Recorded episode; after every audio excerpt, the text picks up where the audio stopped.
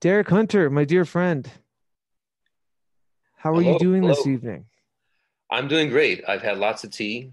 It's the last uh, drug I allow myself to have, and um, it is something that uh, I um, thoroughly, thoroughly enjoy, and have have had plenty of it all day long, and just had drinking some right now. So I'm I'm I'm I'm rolling on a on a hot tea high right now. I'm feeling great. So was that was that sardonic or do you consider tea a drug? Is that caffeine basically? is Well, yeah, the the, Yeah. the, the, the the caffeine that's in the tea is you know that's the drug that I allow allow myself to be. Is there a want to be naked of all of that? Not at this point in my life. No. Right. Yeah. I'm You really can allow some. yeah, I'm really attached to to hot tea, you know. Yeah. It, uh, it not- it's something basically for the last year that I've had because I have had issues with um with my stomach with heartburn and stuff, uh, acid reflux. And um so I my previous favorite thing was coffee and coffee really messes my my stomach up. And I was really um going through it because um I realized I had to stop drinking hot coffee. And then I discovered uh, last year that I actually really enjoy and love um, black tea, and Yeah. uh, it was just it was a really nice kind of um, uh, a newfound uh, uh, romantic relationship that I now have with uh, hot tea. When I had the privilege of, you know, meeting you in the flesh in, in Los Angeles, um, Yeah. you were at the at the beginning of transitioning from, you know, obviously you were abstaining from, you know, alcohols and, you know, controlled substances, but you were in the process of really configuring your your you know your gut, guttural flora and uh you know Uh-huh. figuring out what to eat and stuff and i always wondered if it would come to a a militant you know need to be absolutely natural in the sense that you know there would be no caffeine eventually or there would be no Sure, sure. Yeah. I've considered that, but um, at this point, I because tea doesn't seem is has not been causing me any problems. Um, it um, it's sort of like the last remaining crutch that I allow myself to have in life. i was Um, gonna say if you uh yeah if you were militantly against tea you know that's kind of the least of your worries you know. right But, yeah uh, it, it, it's it's it's it's yeah it certainly has if it's if it's to be a guilty pleasure i mean certainly it's a very non-harmful guilty pleasure Well, you know, Derek, uh, I'm very privileged to talk with you, especially this being kind of one of your first, you were saying earlier, like actual video live streams. And right we- right we were talking about the, uh, you know, the mechanics or the, the minutia of what a live stream is and having to be accountable, you know, for whatever spills out of you. And the thing I take from you and your work is very much that. It's very much an accountability. It's very much a, a vulnerability, and it's very much a, uh, a uh, you know a culmination of your lives transgressions but also what you do you know as a human being at 3 p.m on a thursday. You know what i mean? Right. Like you're one of the few that actually walks the talk.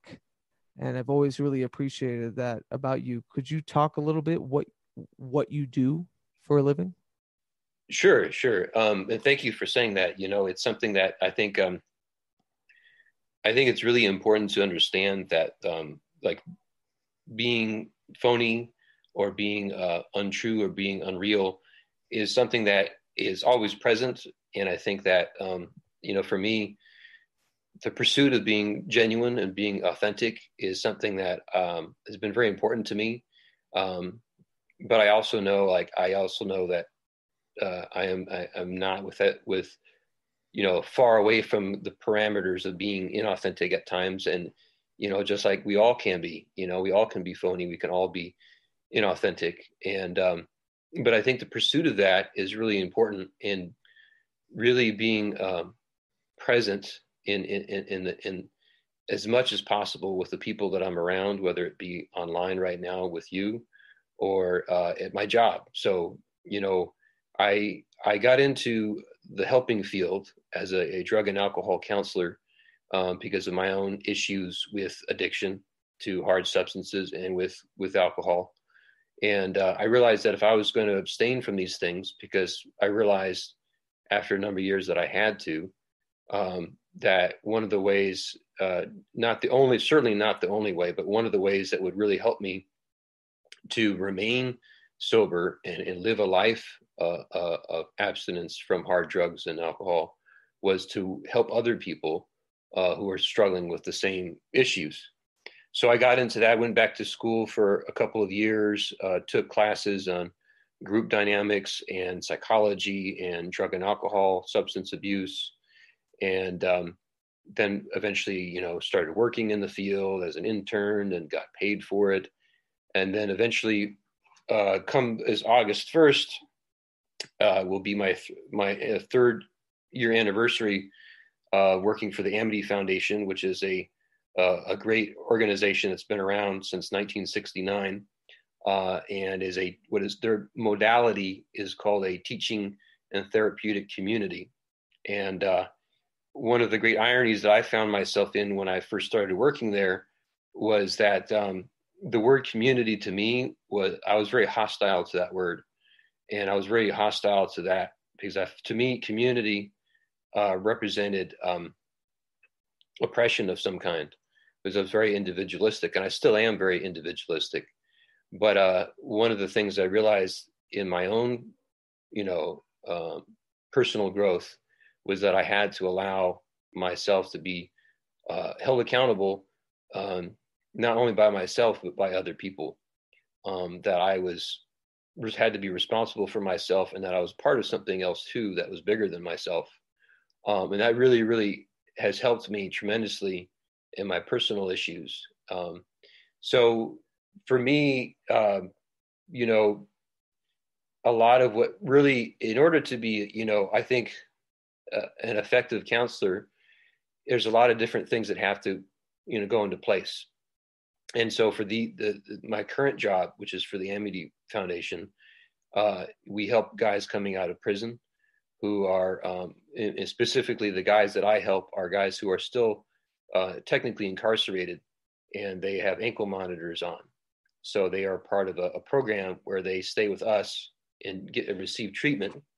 And before the coronavirus situation happened, they were able they were allowed to go out and get jobs and save money because normally when people leave prison, they at the gate they're given two hundred dollars gate money and and basically you know wish you luck.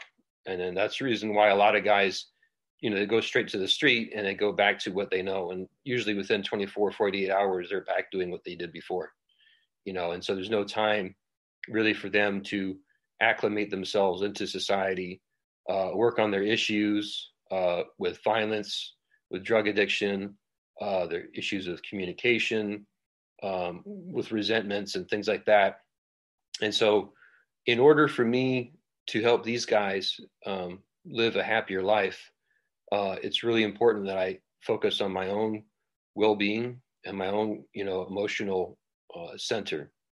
And so, uh, and one of the things, like I'm not called a, a counselor, I'm called a uh, demonstrator.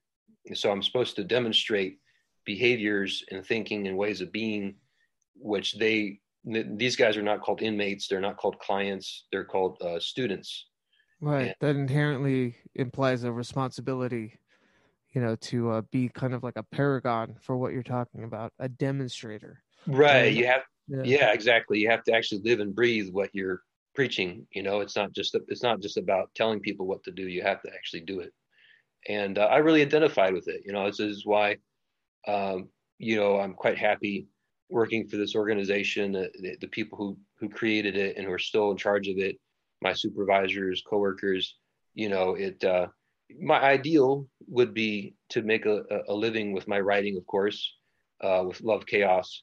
But I'm very realistic. I'm a very pragmatic and practical person, um, and uh, that is I'm quite fine with that.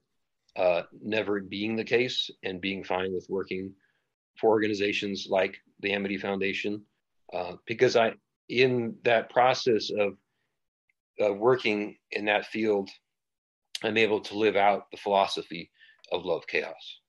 I was going to say, it's, I mean, also just a really quick side tangent. Today, the word community as a uh, you know, a, a, triggering kind of euphemism for something negative has come up a lot, and especially in the last stream I did, and it's been kind of a continuous joke. It's called the c word.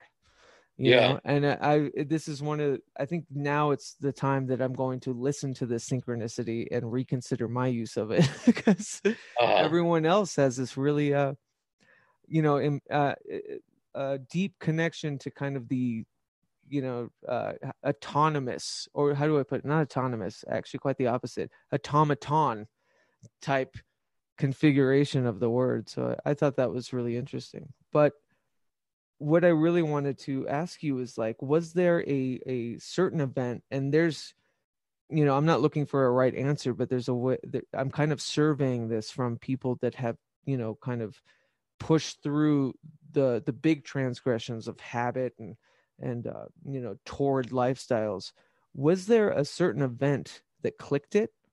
Was there like a a, a certain situation that kind of woke you up uh yeah there was I, yeah there was i would say it it wasn't something that happened my the the click or my sort of like the light turning on mm. it it didn't happen at the time I was experiencing the situation, it was sometime afterwards when I was reflecting on it and looking back on it. And what right, it was, right. yeah, it, it, was definitely, it was, I don't remember how much into the future it was. I don't, I don't know when it happened, but there was one event that basically was the thing that made me realize that I had a serious problem. And uh, it, it was actually so haunting. You had to, yeah. Yeah. Yeah. So it, well, yeah, yeah. I was just sorry to interrupt. I was just going to say that I'm surveying this because I think that the idea that folks that are in this turmoil, you know, they always talk about, you know, hitting rock bottom or, you know, there there's that comedian who says, you know, oh, there's that, you know, you wake up next to a goat and you stop drinking. You know what I mean? Right. Like there's there's this idea that there's this event that changes you. And I think I think honestly, I think that's a, a, dangerous thing to expect when you're going through the turmoil. Oh, sure. I think right. there has to be, and there probably won't be if you're lucky enough to maneuver through it for a long time, right? So I always wonder for people that have, you know, push through those transgressions if they if they can solidify a certain event or a certain, you know, situation that really, you know, push them forward. But you know, you saying that it was like a haunting memory that kind of stayed with you. And yeah, it took, it took, time, right? It took time. It took time. You, yeah, yeah. It wasn't right away. I think what's really important too is not necessarily like how intense the experience is. It's more about how it affects you. Right. So you know, there's there's plenty of people, and I, you know, I'm working with people, you know, who who've done horrible things or have had horrible things done to them, and they don't change. You know, so it's like they could kill someone, or someone close to them dies, or they spend decades in prison and they still haven't changed their way of thinking or acting. So it's mm-hmm. not, you know, I don't think it should be dependent on the intensity of the experience. It's more about how that experience affects you. Has you this know? kind of changed your? Is there an absolute kind of idea? I know, knowing you, there really isn't an absolute. I think you're a very uh, uh, prime agnostic with a lot of things. You allow a lot of doubt and other things to help you but i wonder if like your work with these people in that caliber people that have caused a bunch of you know uh, or murdered someone and then just uses you know the punishment uh you know to to be pissed off to go do it again. Like right. has that changed your idea of humanity? Is or, or do you think that people can can change or do you think that there's just something inherent that we actually have to like maneuver against to change? Oh no i definitely i i think what's great about working in the field that i do work in is that i see change happen firsthand. Right. I it is totally you know um i think um what's really you know what, what really is is is great about working as a counselor and helping people is i think so oftentimes we a lot of times people get burnt out um, and I'm actually here. I'm I'm I'm nearing the point where people are supposed to get really burnt out the year five. Oh wow, that's I mean that's a long time. And so yeah, and and I and I could see why people do. Um, and I think it is because the majority of times people relapse, um, people fall back to old behaviors and old ways of being. Um, so, like the majority of times, that's what happens. Um, but that's not like all the time.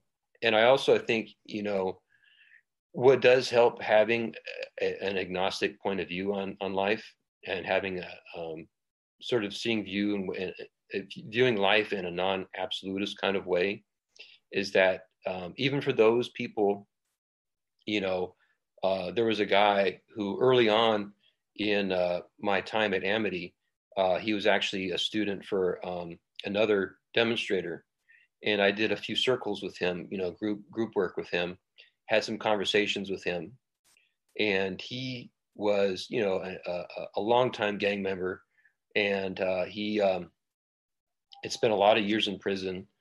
Uh, and I had some really great conversations with him. And uh, he was someone who was not, I would say, my favorite person I interacted with. There are certain things about him that, you know, kind of bothered me. But um, but there was moments where I really saw some humanity come through, you know. And uh, not too long after, I think about a year after he got released with from us, uh, he actually went into a, a bowling alley, uh, got into some argument with somebody, pulled out a gun and blew away and killed a bunch of people. You know, and uh, and it, it was in the news here locally, uh, and it was and they, there was some attention that was put on um, on us and some blame, you know, and uh, and the the the the they actually blamed the wrong counselor. they had they had this lady's name, and it was like, wait, that wasn't his counselor, you know. Um, yeah. But uh, but so I would say, you know, though, I, I really feel like I don't know, like when I, you know, so often we, you know, for people who know about recovery, who know about um, the twelve steps, about people going in and in and out of of uh, of treatments and rehabs and stuff. And um, there, there's so there's this kind of, and this is can be true of a lot of things in society, um, where this kind of this this emphasis placed on like if the person doesn't have uh, um, complete sobriety for the rest of their life and complete abstinence for the rest of their life, do not does not commit any crimes, does you know is just this perfect saint basically. If they're not that, then they're a failure and I and I, you know and I and I think that's really um, just like just a really wrong way of looking at our society because it just puts really unrealistic expectations on people uh, and on situations in our society, and we were we're not really viewing things in how I think it really works. Right, so, it's very absolutist. You know? Yeah. So like you know, so for this for this one guy, for example, it, was he was his life a failure? Well, certainly, you know, after spending all those years in prison and then coming to us and spending a year with us and seemingly getting better and then going out a year later and then killing a bunch of people in a bowling alley, you know, it's you know, certainly that that is a failure in a way. But at the same time, I would say like if you look at the, his whole life and you look at the things that he he did experience and certainly the, some of the conversations that I had with him, uh, which I enjoyed, and I, I could see a real humanity in the guy. Um, and and he's just one of many where I you know encounter a lot of these guys, and uh, and then yeah, sad to hear, you know, uh, uh, some of them will, you know, go and and go back to old ways of being not too long after being with us. But I really I I I don't know I I I don't think that's a failure uh, on our part or on society's part or on right. the individual's part. It just it's as simple too as like a year after years in prison, a year of transition isn't good enough.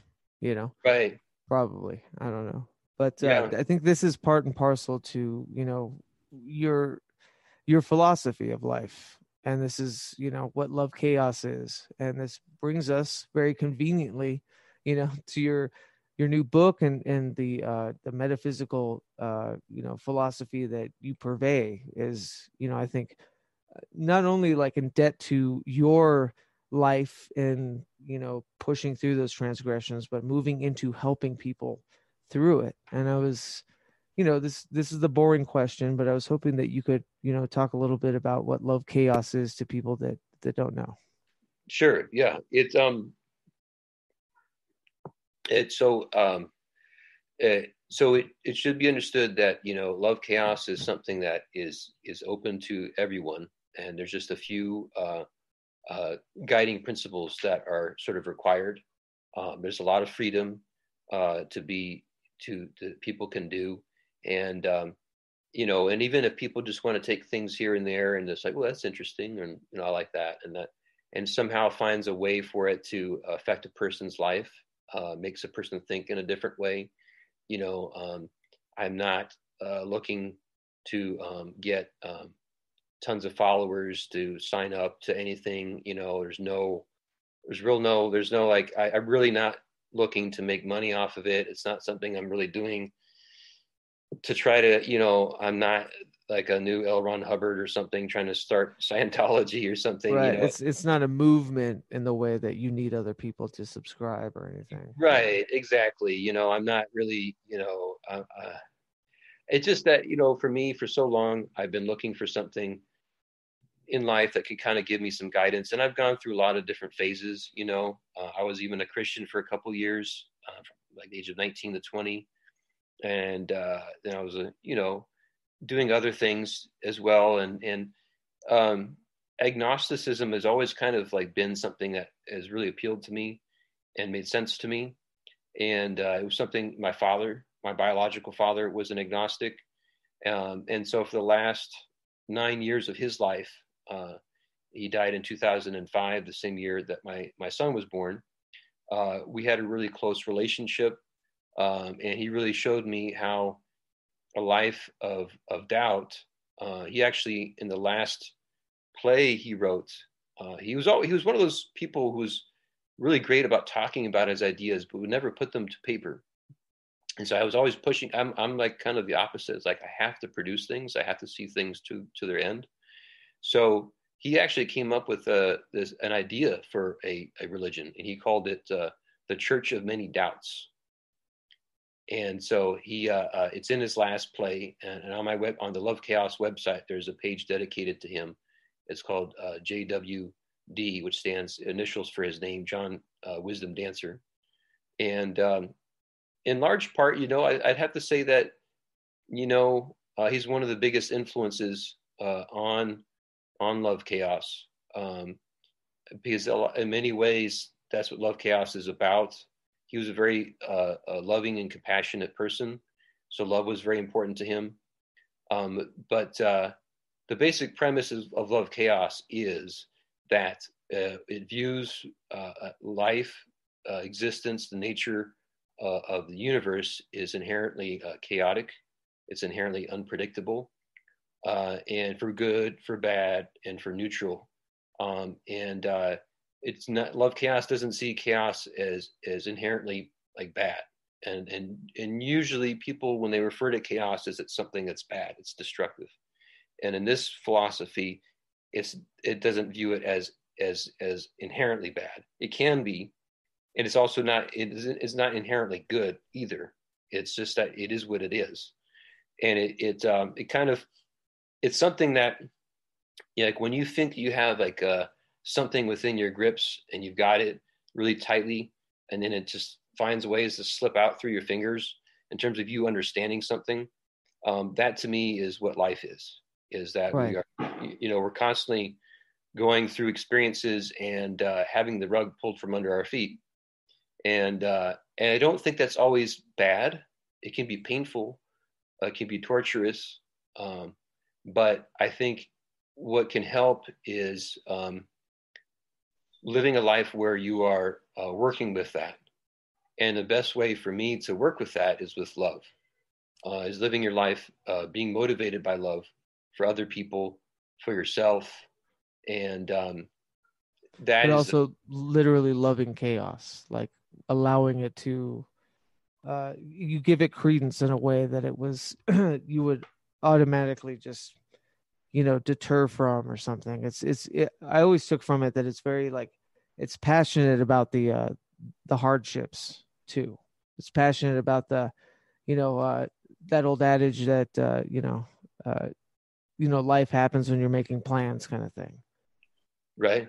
Yeah, yeah it definitely does. You know, I think that, um, I think yes, certainly loving chaos is is um, it's sort of basically loving life is right. how I would say it. You know, and um, and then and so that's the basic premise uh, to love chaos, and uh, you know, from there, there's like three steps there's you know love chaos in, in, people's daily lives like how do you you know how do you live a life of love chaos in a, on a daily basis and then there's uh, psychological uh, tools uh, which are very simple um, you know really if you know if, if people read the books they'll see that you know what i'm putting forth is something really anyone can understand and practice. I think and, that's why i love it so much. Uh, it's got a very uh, simplistic tenor about it or timber and it's very it's not pompous or overwrought with you know vernacular or you know uh, you know academia. It's very much for you know communing with like the simplest language of the self you know it, it, yeah it's something that I, I i that was my my goal i think even from the beginning even from 2014 when it first started um, that was my goal was to create something that was simple um, and um, maybe it's because with my writing and fiction, uh, I write very and, and um, I write stories that are um, explore very surreal terrain. Uh, they're based in reality, on relationships and earthy experiences, but there's a lot of um, I use I subvert language and I go out I go out there and it goes into weird places, and I and I for for a number of reasons, I just I, with my nonfiction work, I wanted it to be the opposite. I wanted right. it to be just you know very straightforward, and, uh, and it's also too just you know I, I, I there's so much in the occult that I love, uh, and Aleister Crowley uh, and Austin Osman Spare are are heroes of mine, and uh, and uh, but they both are really hard to understand. Well, yeah, uh, absolutely. yeah and i found there's a lot in the occult that is that way. Kenneth grant is just really difficult to understand. And yeah. you know and and fortunately with chaos magic that became more straightforward you know i think. And uh that's what maybe a little too straightforward. Yeah.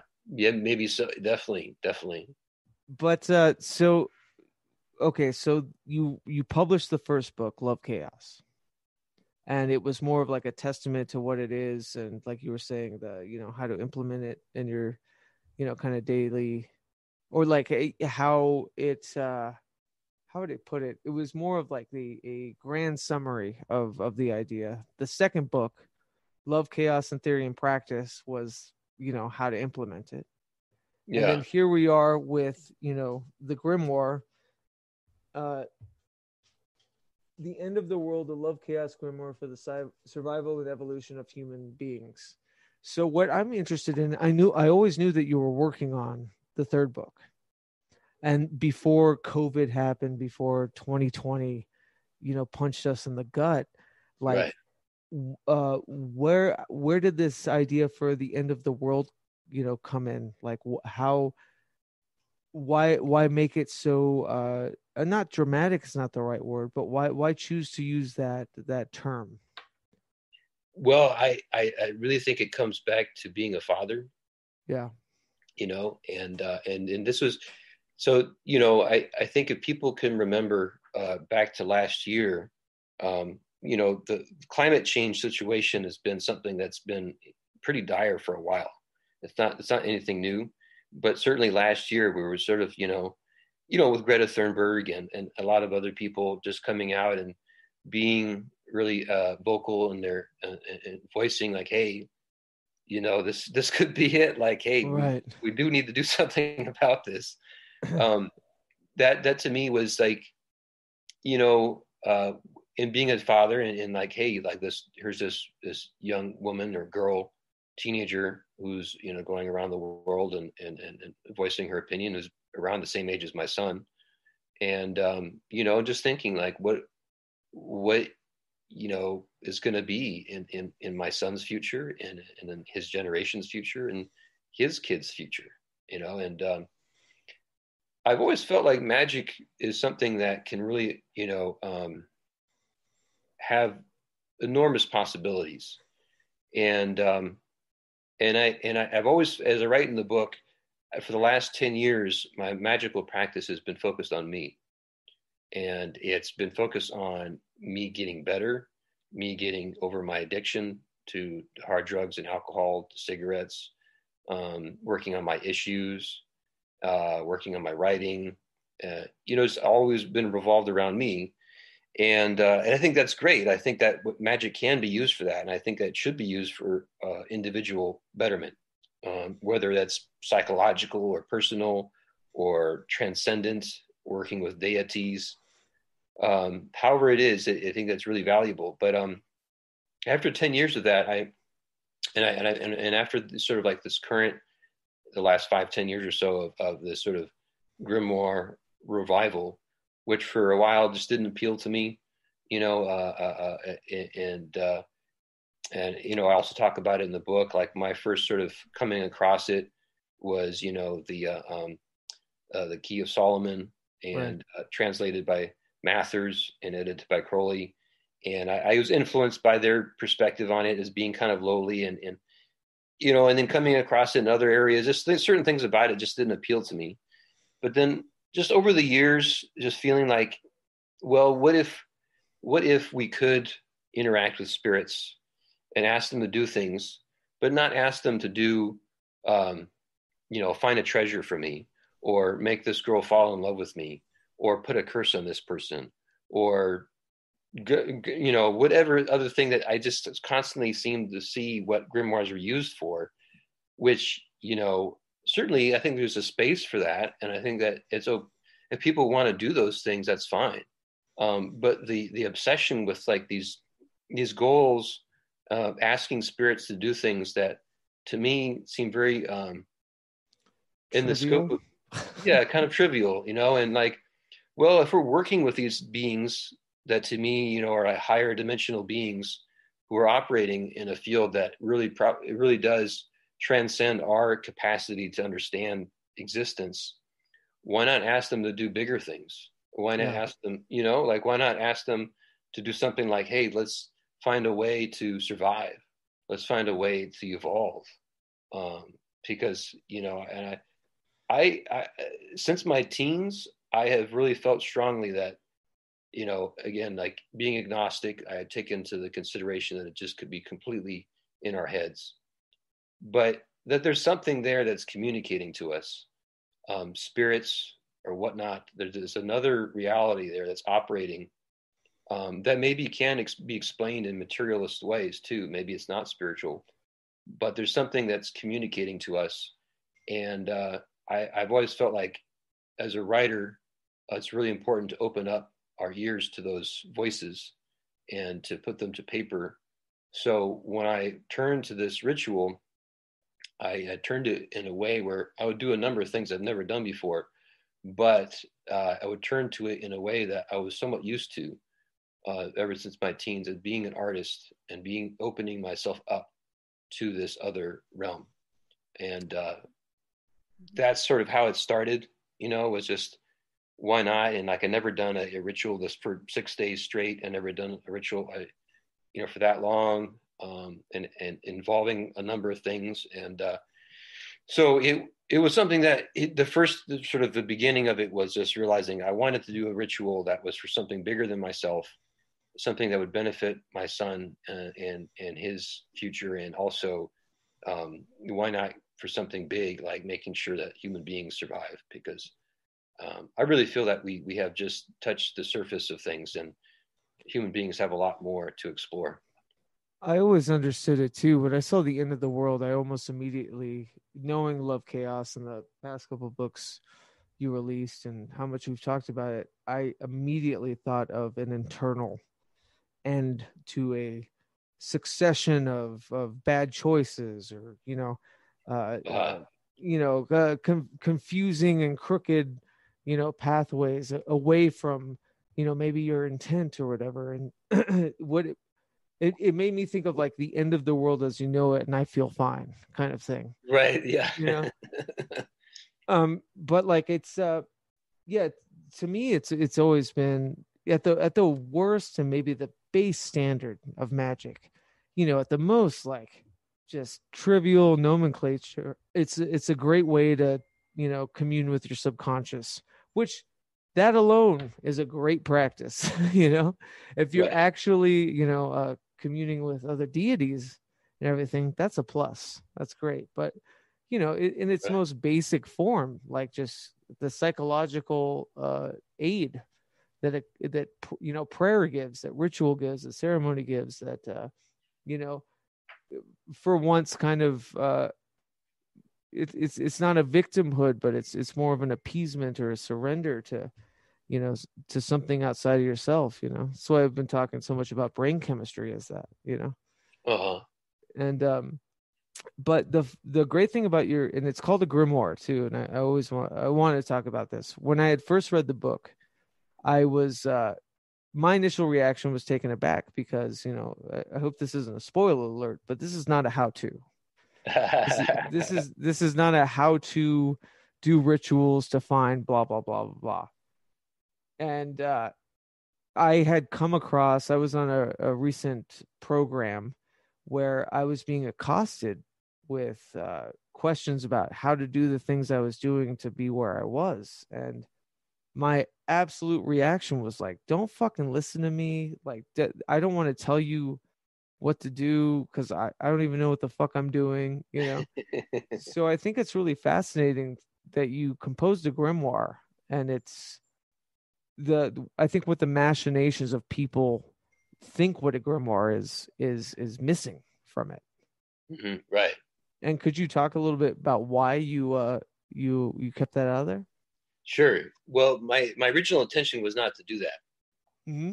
My original intention was to do now. Okay, here we go on day one. this is what I did, and this is what you should do, and this right. and this is what happened, and then so I started writing the book that way, and uh, and I talk about this in the book too. Um, so uh, I I feel very strongly that uh, again, if spirits do exist, and um, and I do have this belief right? Well, you know, being agnostic as much of a belief as I can have, that I have this what's called what I call a higher dimensional being.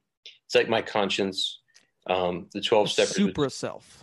Yeah, it's like what the twelve steppers would call a higher power. Uh, there's holy daemon, uh, you know, all these other terms, holy guardian angel. It's this thing that is is like speaks to me, and I feel like everyone has it. Um, it's our conscious. It, it, it, speaks to us through our gut, and uh, if we pay attention to it, I think we can we can hear its its message pretty clear. And uh, as I was writing the steps, and I was writing page after page of what I did, you know, what happened uh, for each day, and I, as I was writing more and more, and I was writing a lot, right? Um, something kept on telling me not to do this. Um, something kept on telling me that this was wrong. Um, that what I was doing it, it was was something that um, was exposing something that was very intimate. And it was bizarre to me at first because this was a ritual that wasn't just for me, it was for something way beyond me. So I thought, well, this is horseshit. Like, why would I be hearing this voice? It must be a voice that's trying to f- fuck with me, you know? And, um, and so, uh, I had a number of issues too, because originally I was also planning on making it a big book um, like my, I have a big book that's like eight and a half by uh, eight half by eleven. Uh, it's it's uh, called Black, and it's got full color paintings on the inside by uh, my mentor and friend uh, Eric Fiazi. Uh, beautiful paintings by him, and I really love the way that they're inside those books, and it really helps those books tremendously. And his art is in the, on the covers to all my books and are on my website and so forth and I was planning on having his paintings uh, that he did before I did the ritual be uh, something that would be accompany the words that were spoken to me by these spirits that I conjured up. And so these these paintings would represent these spirits that I worked with. And uh, so I was planning on doing that, and I spent uh, just a lot of time and and it was during a three week period where I couldn't go to work because I had uh, coronavirus symptoms. So I was working. I was I was basically every single day for those three weeks working on the book, writing it and writing it, and also working on the formatting of it. and I kept on running into problems uh, with trying to include the paintings, the sigils. Um, I did, uh, uh, so I, I think probably close to 100 sigils in total for the whole thing. I spent a lot of time on the sigils. Um, and so I did it and uh, in black ink and also in red ink in the book that I used to write the words that were spoken to me. Um, so, you know, I was working on it, and and so as I was, I was kept on working on it, and uh, and I kept on hearing this voice to not give out the details of the ritual. Uh, over time, I started to really consider that maybe there was something that was was speaking to me that I lis- I should listen to, and so I thought about it and I, and I thought, well, then that this might be something that's telling me that I, I really should pay attention to this voice. And, uh, and I was trying to wonder, well, why? And, uh, and I realized that, you know, like I call this book a call to action. And it's something that I really hope does help want to, you know, have people do uh, uh rituals that would help a human being survive and I really felt like if I were to put out all the details of every single thing that I did, or even an outline of the things that I did, um, I think it would be, to me, it would take away um, from encouraging people to do it their way. Because to be honest, like real, true, really effective magic has to be uh, individualized. Um, to me, you know, it, it cannot be copied. You cannot do it the way someone else can we can learn from other people and we can certainly uh, understand things and it can help us tremendously what, how people do things but to, whenever i've read books uh, on, on, on occult rituals everything that has always informed my work or helped me the most was not the details of what crowley did or what Aleister, or uh, austin spare did or or or phil carroll or uh, uh, phil hine or peter carroll or who god knows who else. It wasn't exact like the the details of what they did that was that really influenced me. It was their whole way of being how they viewed life and how their view of life informed their work and how the, their magical practice became a part of who they were. It wasn't just some exercise like here i'm going to go to yoga class and here we go we're going to do this position and that position and this position. Right just paying a toll or something yeah. Yeah right and i think that really it, the me- the mechanics of a ritual are important, but you have to figure out which mechanics work for you. And well, this yeah. is the beauty that the the book transformed to me because I think you know grimoire is such a it, it's a loaded word for us, you know, practitioners or whatever. So we we right, automatically right. kind of assume what it is, but after reading it and coming across this you know beautiful excerpt it, even there's you know there's a chapter that says rituals and then there's you know your paragraph going you know i'm i'm i'm listening to my gut and not putting these in here that's when the book truly transformed to me and it kind of transcended the idea of just a typical grimoire it was like no this is a celebration of someone you know really intentfully and passionately like putting all of these beautiful ingredients and, and meaning behind every part, every parcel of, you know, what they're doing. And I think that's the message. Right. You know, the message is that, yeah, you have to imbue so much, you know, uh, of your of your own self in a in a ceremonial setting or, you know, to create, you know, this magnanimous meaningness, meaningfulness, you know. And uh I really, yeah, I just exactly. I loved I loved that that transition, that you know, that light you know, punching the back of my eyes, going, "Holy shit!" He just just deconstructed a grimoire. you know, I was like, "All right, now I get the book," you know. But yeah. uh, it's beautiful. It's an absolute celebration, and the minutia and the uh, you know, yeah, just the sheer intent of just the ingredients, like not even the the dance or the ceremony, but just what all comes before that you know and uh right. it's it's beautiful and it's it's very artistic in the sense that i think you know you transpose that to other works of art you do i think a lot of us do and like that's easy to translate and how cool it is to read how somebody else imbues their ingredients in their art so. It's been Yeah. it, it, it reminded me of the t- like that kind of experience of listening to this voice and telling me don't write about this right?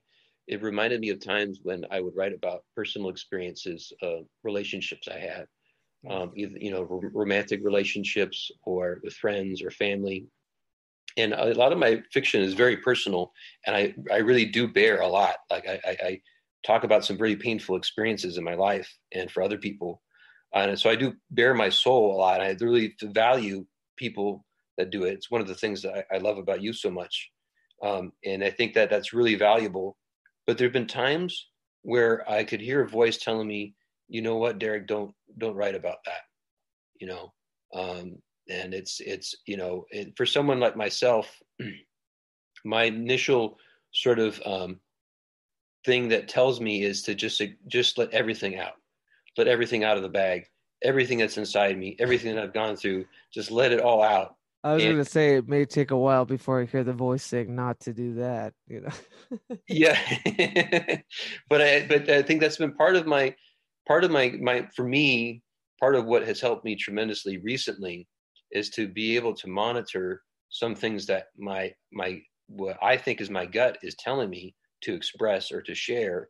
But it, uh, if I listen carefully, there are times where it's like, well, no, you know, it's better not to share that. You know, certain things have um, a value to them in just being secret, and that, and it was it was really painful because I there was some things that happened in those six days that I, I want to share with people. You know, like they're just like they were mind blowing. You know, and um, it was really hard you know? It was really difficult but it was like this commitment. It's like and i think that's really important for people to understand is that we do have a relationship with these entities whether they exist or not whether in our heads or not.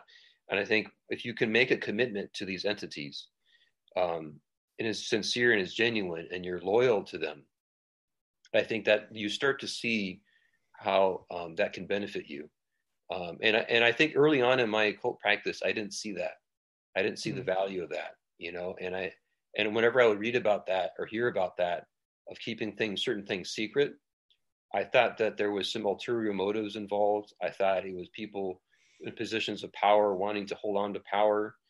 But in in recent years, straight half-assed. You know. yeah, it, it, it, I, I I start to see that there's actually more to it than just people holding on to power. That sometimes secrets are valuable on a personal level. on a Um, personal level. Yeah absolutely. That's really profound considering that i think there's this like ongoing dismantling. I mean i think even maybe you're a part of it or at least the uh you know the idea of the occult being some secret society or cabal that you know some initiatory process or you know gang of or gaggle of goofs as i've, I've said Well, yeah, know? cer- certainly. I think that it, recent modern occult uh, practices are uh, a sort of a dismantling of that. right I mean, we're really part of. I uh, probably you could go back to the late 1800s. Certainly, Aleister Crowley was big in terms of making things uh, secret public, Right. and uh, and I think that we we're all kind of inheritors of that. Chaos magic obviously is very much so, and and and right now, I mean, it's just uh, so many people practicing a, uh, uh, uh, whether it's witchcraft or magic, you know, and it's becoming out there. You know, there's like TikTok witches, I think now. right yeah yeah, Yeah. i've I, I i've heard that story I, w- I was so late to that and just completely an idiot giving my opinion on twitter about what i ascertained was going on Uh, i'm like yeah fucking hex the moon it'll be all right who gives a shit? Yeah. it's it's not going to affect anything. It was more i think and this is part and parcel to the to what we're talking about using this as a as an example. It was the backlash that these like quote unquote baby witches got for hexing the moon. And then i i, I saw instagram comment comments going and you wonder why the world is fucked oh and you wonder why blah blah blah. I was like are you really giving that power? This is insane. Like right. and i think that's what that's that's when currents disrupt. That's when people put too much stock and the uh you know the agenda or the academia of a current you know and think that it actually you know uh, that that gives it weight enough to blame or to be a victim of you know? Uh, right right right right. Well we certainly live in a very blame culture you know. Yeah. And sometimes it's and sometimes there is some valid some validity to the blame too for sure you know i think.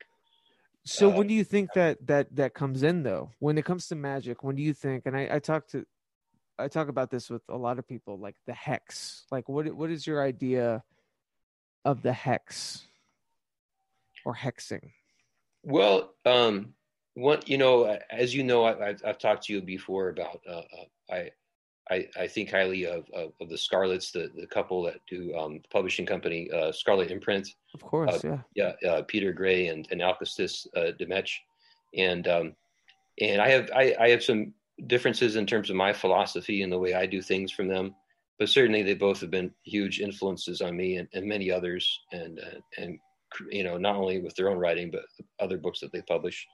But um, one of the things that I liked about Peter Grey reading about him like years ago was he he had this uh, uh, it, we, it's in the Brazen Vessel, but this essay called Rewilding Witchcraft, and it talks about how there's a, been been a problem mostly because of the uh, uh, Wicca uh, is being like you know do no harm, like uh, you know you can do whatever you want, uh, but just don't do don't don't do any harm to anyone, and um, so I and he was kind of like you know, farting at that and saying, you know, that's bullshit. You know, like, you know, there's nothing.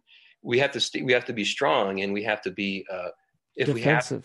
we have, yeah, we we we shouldn't be, you know, pussies, you know, and um, so I, I like that. I like that stance, and I think that is something that um, I feel strongly about too.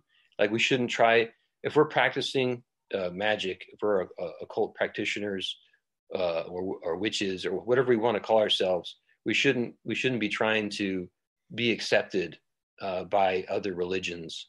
And I I agree with, with with with with Peter Grey on that. Like, there's a problem with the pagan community or the Wicca community and trying too hard to fit in with other religions. You know, especially and, the eye for an eye adage and yeah, all that. Yeah. Well, well, no, I mean like in terms of like so like this, you know, saying trying to put forth that hey, what we do is really sweet and innocent and there's no right. okay. there's no there's no harm in it you know like it, we're really just not we're really nice people and blah blah blah we're the protagonists and, of history yeah right or that you know sure um so so i i, I definitely uh, am with people on on that end who want to continue to make the occult or magic or witchcraft um edgy and and and and and basically something of the outsider uh, that we don't have to be accepted. Uh, yes. Amen. You know, and and so then if that means then having a strong stance and saying having within our uh, practice the capacity to do harm to other people, I think that you know for me I, I like to focus on love and and from for other people as much as possible. But uh, I am I'm not a uh, um, I'm not a a believer in um, turning the other turning cheek. The other cheek, yeah. yeah, and so um, so but so as far as hexing goes, you know, I, I don't really feel like it's necessary to put a curse on someone or hex someone. I think that's like a lot of wasted energy. I think you know. Oh, sorry. Yeah. Well, just just real quick to wrap it up for for for this, it, it, I think there are ways. and It's primarily psychological Yes. Where we can deal with negative influences, stand up for ourselves, and uh, put a certain intent, uh, not necessarily to do harm to another people, but to let them know, don't fuck with me, you know? And I yeah. think that, you know, I think that there's nothing wrong with that. But to, to go and do a whole ritual, we're putting a lot of time and energy and attention on doing on doing a hex or doing a curse on people I, I, I honestly think is a waste of time. And uh, I think that people should find other ways to, if you're having problems with people or if people are bothering you, just find other ways to deal with them. Just punch them in the jaw. right. There you go. no, but like I, you know, I, I truly believe that there are, you know, the psychological ramifications of thinking and putting forth all your will and effort through all this pomp and ceremony to conform or disrupt the will of somebody else is like hex enough. Like it, you yeah. are maddened. Like you you you've you've succumbed. Like this this person is living rent free in your brain kind of thing. I, it's someone that needs to work on their issues with resentment. Right. Yeah. I mean, I mean that that's honestly, that's it, not to say that I, I agree with you. I think there is a time when uh you know if there's if there's a caliber of knowledge that a person works with you know metaphysical tools and stuff yeah there's a there's a caliber to defend yourself or at least you know i don't know protect from their fucking negative juju. It, it, it it it reminds me a lot of like the guys that i work with who are very um is very strong tough guys but they're also very insecure. Right. and they you know and they they're constantly they're not constantly they're they often will tell me well derek if someone says something to me that calls me a bitch you know i can i gotta kill them yeah. yeah. i'm gonna kick their ass or something right and i feel like and i i i tell them i say look honestly like i understand there may be times uh, you're in an environment where there may be um, rival gangs that are going to test you and i understand that right and that's a really difficult situation to be in and you're yeah. trying to get you're trying to get away from that lifestyle, right? So certainly they do they are they are confronted with guys testing their manhood uh, a, a lot more than I do by far. But at the same time, and I just know this from working with them uh, and working with people who've been in this for decades, that the vast majority of time, you don't have to resort to violence, right. like 99% of the time. And so I think personally, it is the same with witchcraft or with the occult practice. The vast majority of time, you don't have to resort to hexing. You don't have to resort to uh, putting a curse on someone. You can find other ways to deal with it. If you have to confront the person and, and, and, and communicate with them as, an, as a grown up, you know, as someone who's mature, that's really the best way to deal with it. And then if you need to deal, you know, if a person needs to deal with their own issues of resentment, they need to do that, you know well there's that you know Viktor Frankl thing about you know uh, enlightenment is the true measurement of enlightenment is how one reacts right? And it's like to me that might be an ingrained hex. Like you were you were fucking you were ingrained with this machismo or this bravado that is gonna just fuck your life up caring about it. That's that's a that's a hex you gotta x hex you know? Like, right right. it's it's just gonna Definitely. get you in trouble. That you actually bring up a great point is that a lot of times the worst sort of uh, curses or hexes that we can have on ourselves are the um, belief systems that we carry around with us. Right. So, and with that said, love chaos can work in conjunction. Like, like you said, it doesn't, it doesn't sublimate uh, a belief system. It actually kind of really works in Congress. Yes. Uh, whatever spiritual practice you have, and it, it doesn't matter. Do you find a lot of pushback from more theological uh, or devouts, I should say, uh, explaining that they can kind of dalliance with uh, this heretical nonsense? Uh, well, certainly, you know, um, you know, uh, uh, it definitely, I think, I think it, it, it really, it really is.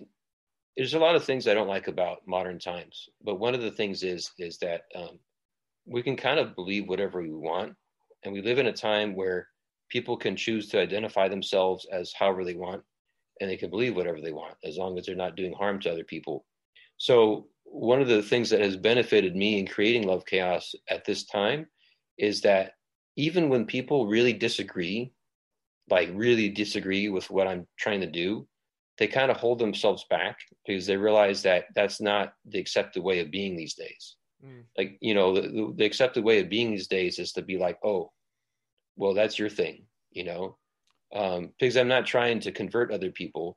So they know that. And I'm very understanding of other people's belief systems. So, uh, you know, there have been people who have reacted in a, in a, in a negative way for sure.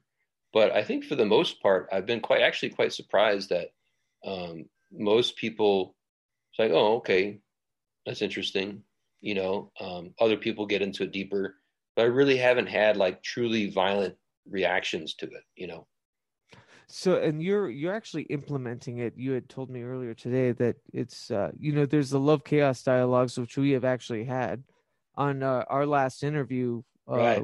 We did one, you know, recorded and you know put it on Patreon or whatever.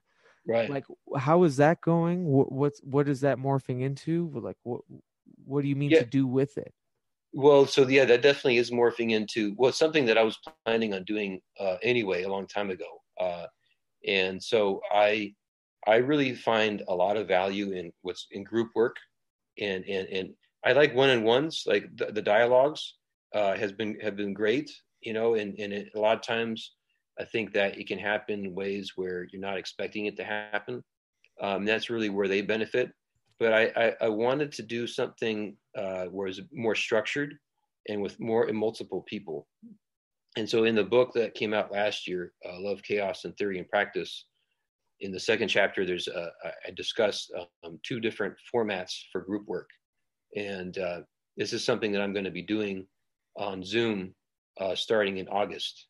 And it's they're they're peer to peer, which means that um, you know so I'll be facilitating these group these meetings uh, online, but it's not. I'm not doing it from the perspective of uh, of a professional. I am not charging people for it. I am not saying that I have a PhD in this, that, whatever. I have I have I have quite a bit of experience in group work as a professional and in my personal life. You don't have a PhD in energy medicine? No, no. One of the things that I really valued about uh, uh, the 12 steps and that also the, an alternative to the 12 steps, which I, I participate in, which is called SOS, uh, Secular Organizations for Sobriety, which is for everyone, but it's a really a place where people who are either uh, atheists or agnostic can be comfortable in. Uh, because the 12 steps is a spiritual program. Uh, however you want to look at it, you have to be spiritual so SOS is an alternative to that. And there's other ones too. Uh, Refuge Recovery, which is a Buddhist form, Smart Recovery, which is another secular organization. And so I've done all these and other ones, and I've really enjoyed them. And they're all peer to peer. So they're all, you know, basically people struggling with issues, mostly addiction, helping out other people who are struggling with the same issues. And um, and with with these love chaos groups, there'll be there'll be there's two different kinds. There's one called love chaos catharsis, and where there's no feedback, people get to express themselves without feedback. And there's love chaos dialogues. So we've had dialogues, and I've done dialogues a number of times with people.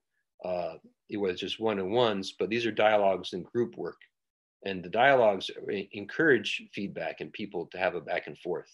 So there'd be two different kinds of groups, and um, so there, so it, it, there's a real magic that happens when you have a group of people working together, and and, and I I I benefited tremendously from a professional therapist. I had these two ladies who helped me early on in my uh, uh, sobriety and my recovery, uh, and they actually were not drug and alcohol counselors, but it didn't matter. They just helped me tremendously. There's real value to professional help, and these meetings do not mean to um, substitute professional help, but from my own experiences and from many and from millions of other people's uh, experiences in peer-to-peer groups, there is real value in one human being helping out another human being, and that they're on equal footing, and that um, some may have more experience and more knowledge and more understanding can be more helpful than others, but where people can grow together in a group dynamic. Um, so I'm going to be starting those in uh, in August on Zoom, uh, and uh, looking very forward to that. And uh, you know, it's something that it, they're different than any other peer-to-peer group as well, which is why I'm doing them. And the, these are like intended to be a bit more metaphysically open-minded, too, right? Yeah. I mean, the SOS is like, yeah, you, you know, you're you're spiritual and stuff, but it's not really a huge, uh, you know, uh, no, I, I don't want to say crux that that has like a negative connotation. It, it's not uh, too involved with, you know, the the the spiritual aspect. It's more of just, you know, Right. you, you're allowed to be whatever. So in my mind, Love Chaos would be more of an open platform for people struggling and uh, needing, you know, just some vexing uh, with the opportunity to kind of talk openly about these metaphysical avenues. Yeah. Well, it well it, it it'll be it, yes, it'll be open to a lot of different things. You can be metaphysical. It can be personal, uh, personal struggles that people are having. Uh, but one of the things that's different about Love Chaos um, is going to be that people do not have to identify as being mm. an addict.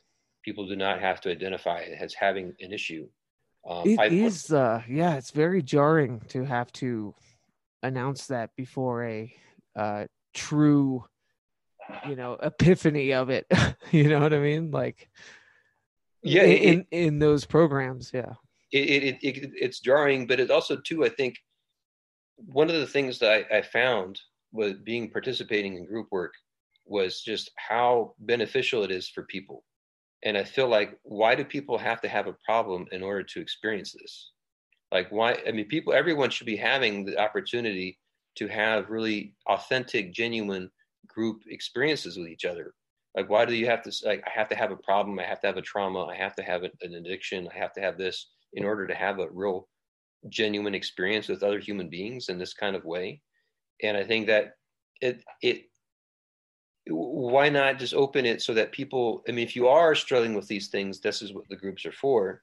But if you simply want to participate and want to grow uh, and be um, like a better human being uh, without having to say, you know, like, well, I'm I'm I'm an addict or I struggle with this or with that. Um, you should have that opportunity to participate, you know, and uh, it's um it's something that you know the, the, the meetings will be guided by the principles of love chaos, primarily just because of me.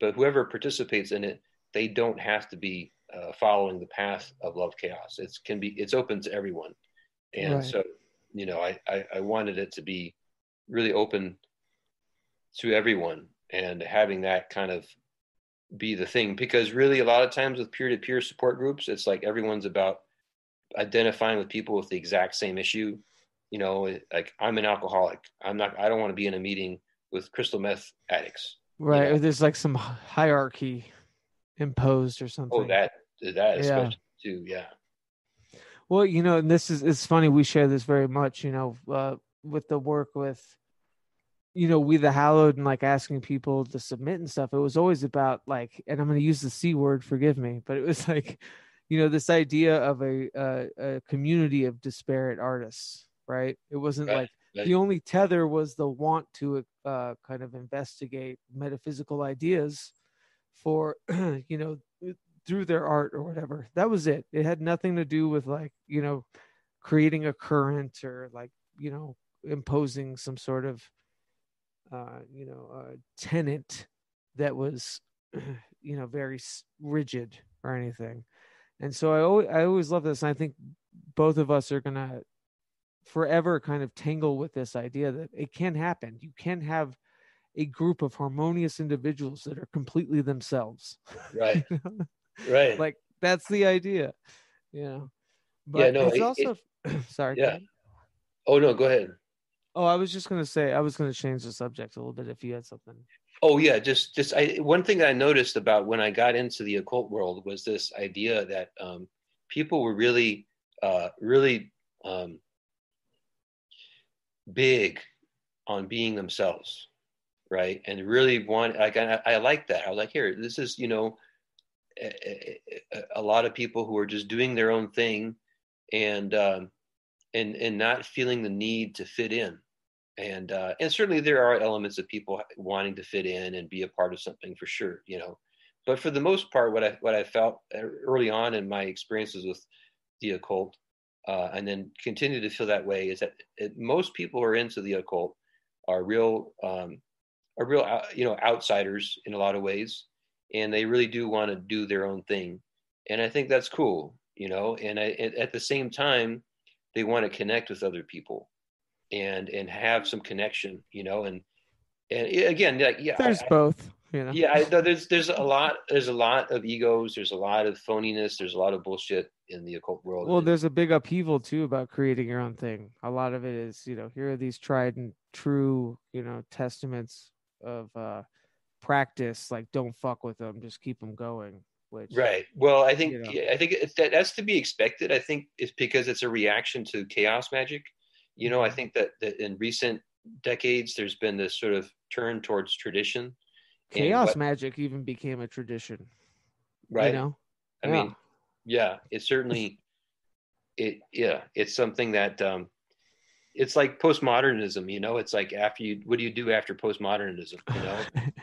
and so it's like, you, know, a lot of people just go back to like old ways of doing things. Mm-hmm. And, uh, you know, I think that, um, but just going back to what you were talking about with in terms of creating a, a community, right? Which again, like the C word, uh, was not something that I liked before, and I've I've grown to like now. Um, but it it uh, I think you know uh, uh, uh we we can grow together. Uh, we don't have to we can we, we don't have to sell ourselves uh, um, short we don't have to be um, sellouts uh, in order to connect with other people. You know, we don't have to we don't have to sell our souls to other people, to, to institutions or to organizations or to anything. We can still be true individuals and find our our our, our human family. You know, the greater family, and uh, and I, I think that uh, to me, like 20 years ago, I, I wouldn't have believed that, but nowadays I do, and I think that it it I think that's there's some real value, you know, to people wanting to connect. You know, you had mentioned and to kind of circle around, and then I've been really bad with considering the chat, so we'll do that after this. But I think this. Oh yeah, I forgot about that. Yeah. this is a perfect roundabout about you saying that you know service was so uh, important to your recovery and stuff. And I, I, feel like service is important to your magical practice too. That's the books. Yes. You know, that's, that's the dialogues. That's the, uh, you know, thus love chaos. And I was wondering, like, yeah, when did when when does that become uh, uh, amorphous enough to allow others to kind of come in and come out, and instead of you know just kind of waiting at the lunch line and no one wants your chili. You know what I mean?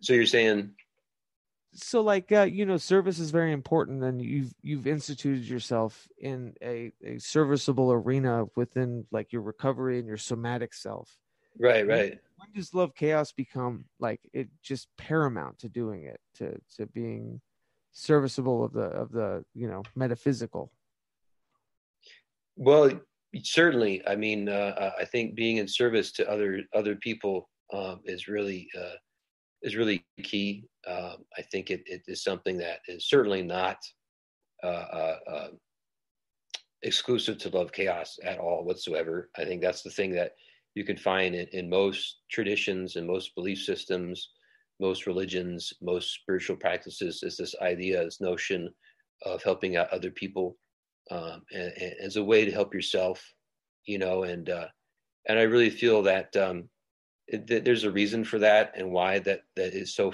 commonly found in from belief system to belief system is that it's just it's part of who we are. Um, you know, if we look back at our our ancestors, you know, we survived by working together uh, against animals that were far more, you know, uh, fiercer than we we are we were, and stronger, faster, or whatnot. And if we had uh, just been a, a, isolated group of people and not worked with each other, we wouldn't be here where we are right now. We would have died off. And uh, so I think that's a really common thing. I think in terms of of of, of love chaos, uh, is that um, is this idea that it, it, since the love chaos is uh, is so I really try hard not for I don't want it to be dogmatic and I want a lot of freedom for people. Um, the but the no, real notion of love, I think, in a lot of times, love is a feeling, but it's an action, and one of the best ways for love to be uh, acted is to, by helping other people, and, uh, and, and through the actions of helping other people, you're m- making love a reality and not just a feeling and not just an idea. That's yeah, that's that's beautifully poignant. I'm gonna unfortunately try to go through the chat and look at things. sure, are... I'm curious who's there. Oh, there was Michelle Embry, Na- Navie Alora. Navie, I'm excuse me if I'm pronouncing that wrong. Genocide was here. Um, we had uh, Sam Shadow, Helen Dion, uh, Oh, Amanda okay. Pomander. Like it's it's been pretty active, and I'm terrible at checking. I Yeah, get s- I get so enthused with the conversation that I forget. I know it, it's But- hard. Yeah, it, uh, Helen Dion, that's my son's mom. Oh, beautiful! Yeah, I, awesome. I I invited uh, people that I know to uh, check it out if they wanted to. So I was curious. That's wonderful. Yeah, and uh, she said she had to leave, but she said thanks, Derek, for sharing uh, and your wisdom. Peace out. All right. Yeah, Yeah, I, I've known her for a long time. 20, that's really sweet. Yeah. 23 years. Yeah. We've, we've gone through a lot. That's amazing. Uh, yeah, and then like I, I feel terrible going back to points that we made, you know, 30 minutes ago. But uh, let's Yeah, see. okay. Uh, uh, the pursuit of authenticity is a worthy venture, says Navier. Navier, I feel terrible if I'm mispronouncing that. I wonder who that Uh, is. Yeah. Um, and then uh, there was some good ones. Sam uh, had a really sweet thing saying Derek has a good way of looking at, you know, what you were talking about with hexes, and that uh, hexes have their place, but they shouldn't be something people do for petty reasons. Which, yeah. Right, right. And then everyone says, you know, oh, Nisha's here, Oh, niche. Josh yeah. Pablo. Um, Cool. yeah, so if any of you in the chat have anything to ask Mr. Derek Hunter about Love Chaos, about his new grimoire, uh, The End of the World, you know, please uh, don't hesitate to put it in the chat. We'll be kind of winding down here. Um, I just want to say that, you know, the see being privy to the evolution of what Love Chaos has been in print has been, you know, one of my great uh uh you know I, how do i put it? not not achievements because it makes it sound like i did a lot of work but it's been one of my you know great uh uh uh, know, collaborations of somebody's really good work, you know. And uh, I want to thank you very much for allowing me to write the forewords for the last two books. It's been truly an honor. How, let's just say that.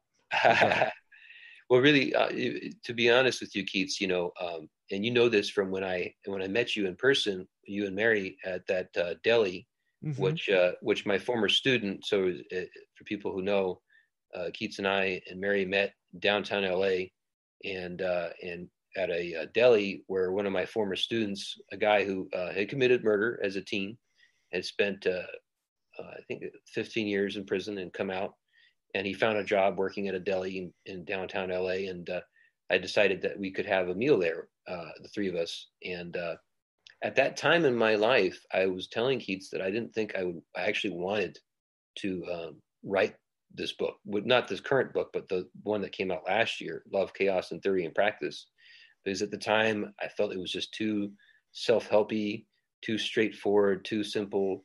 Just you know, you know, I, I, I just didn't feel it at the time, and uh, you know, it. Um, I don't know. I think I just needed to have someone like yourself be able to say that to and, and, and get your response to that.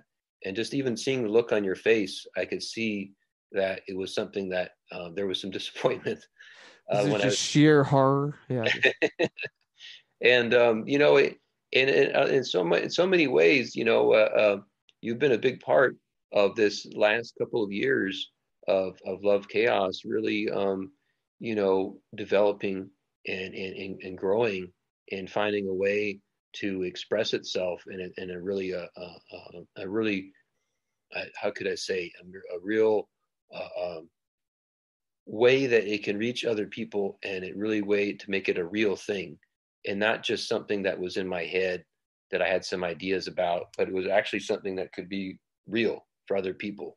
And um, you know that's why I turned to you both the last time and this time is that like you know uh, there's I, I, honestly cannot think you know um, of anyone else that would be a better person to be associated with these books. You know, honestly, you know, and it's like uh, I, if I was a world famous like author and had access and like any writer wanted to write a forward to my book, I honestly don't think that anyone else would be better than you.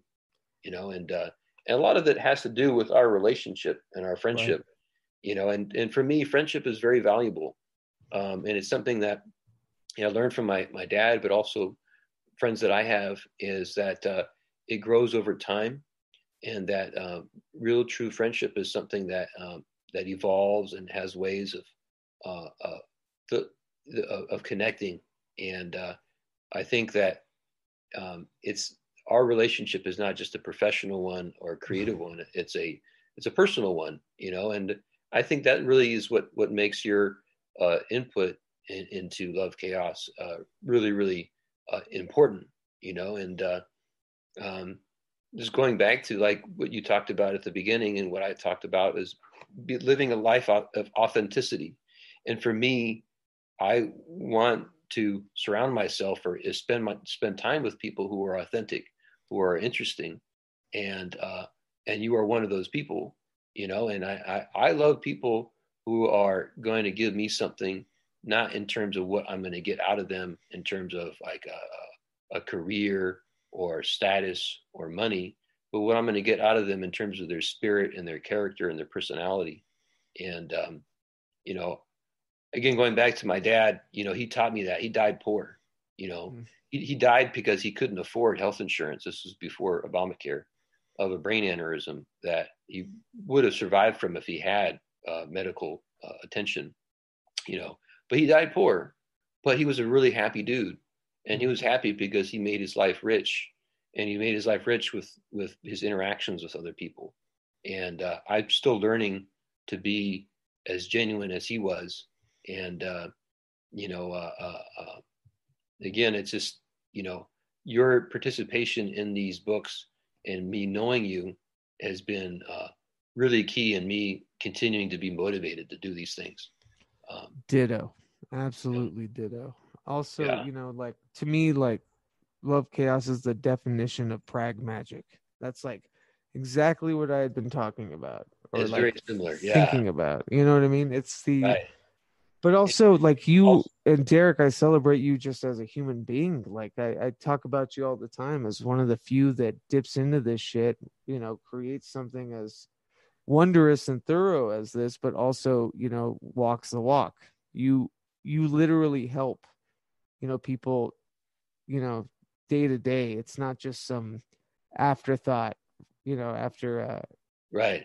I, I don't know. To me that's like that's something I, I aspire to absolutely. So it's it's been my my pleasure. Well i think you're i think you're about to you're already well you already have been embarking on that in your own path but you're gonna i think um in your own way you, what you're now doing with di- divergent magic is something that is going to be a crystallization of your ideas and your experiences you know and i, I look forward to seeing what you're, you're going to do with that i really enjoyed what you started with that. Thank you. I'm going to blame you if it totally tanks and yeah please do.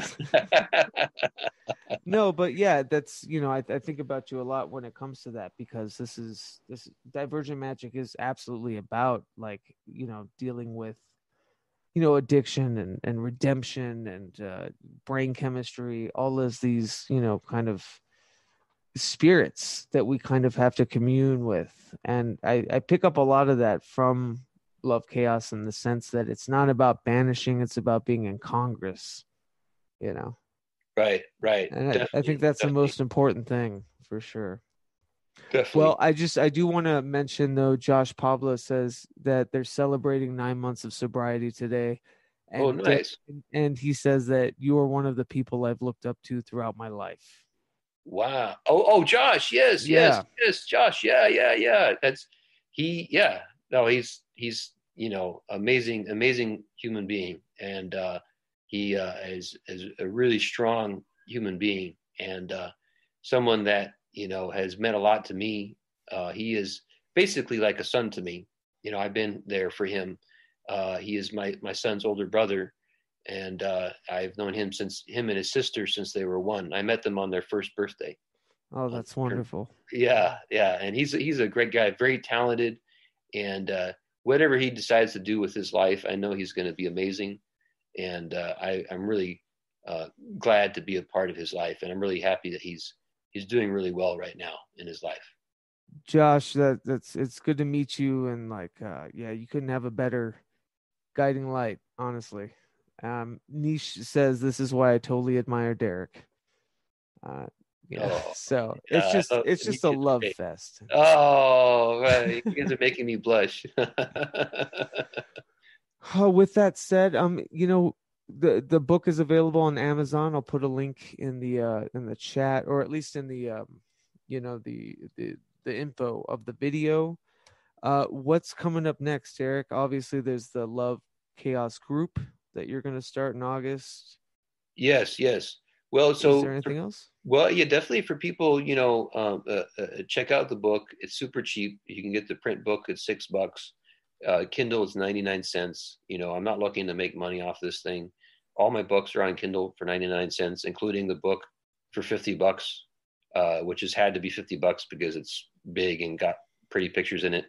You know, um, so, you know, I really do encourage people. So, people watching this, uh, whether it's now or in the future, you know, if you practice magic, you know, I really want people to start to consider, you know, our, our window of opportunity for surviving as a species is getting smaller and smaller uh, year by year. And, um, you know, it's just, you know, start thinking about, well, I have my magical practice. Uh, how could I possibly use it in a way where I could, you know, do my part uh, to, you know, work with spirits, work with entities, or however you, whatever you do to try to influence the, the possibility that we uh, will survive and and evolve too. Um, so this is a um, it's a very personal book. It's very much about my own practice and my own again that it, all the details that go into it, all the things that go into it, my own way of being. So it's very personal, but it also is um, to me in a good way preachy and trying to get people to act to do something you know um, and i think it can open a lot of doors too in terms of what people can do with magic so that it can you know uh, it really hopefully will encourage people to to explore that you know so that's really i'm hoping the book will do. Um, so in addition to the book will be these love chaos groups on zoom and i'll be announcing that uh, there'll be probably twice a month uh, every other week so for each kind of meeting it'll be once a month so i'll be doing that and i'll be uh go i'll be telling the details about the when and the where and how uh, very soon but they will start in in August. And again, everyone is invited. You can check it out. You don't have to have a problem. You don't, but if you do, you're more than welcome. Uh, it's for everybody, and uh, I think that human beings, we we now more than ever have the uh, need to connect because we're now isolating from each other, uh, and we need to find ways to connect. And these love chaos groups just provide another avenue for connection uh, for people and I think this is uh, this is uh, a prime example of what I've been railing against with the idea of therapy and people that haven't gone through the muck and mire, telling you how to, you know, tune or normalize. And uh, I, I have yet to meet someone as, uh, you know, fervently experienced or fervently, uh, you know, honest, whilst being completely unjudgmental as as Derek Hunter. So I love you, Derek. Thank you for being here. Thank you, Keith. That's very, very sweet of you to say that. Thank you. And I well, love I'm you. I'm just a sweet tart, you know. Thank you for yeah being a part of this. I'll have the audio podcast out soon. Uh, please, I put in the chat. Check out his book. I put Love Chaos in in the chat as well. Check out the website. Um, and yeah. Uh, with that said, thank you for such a wonderful end to my Sunday, and uh, you know, haunt on. Thank you, Keith. Thank you so much.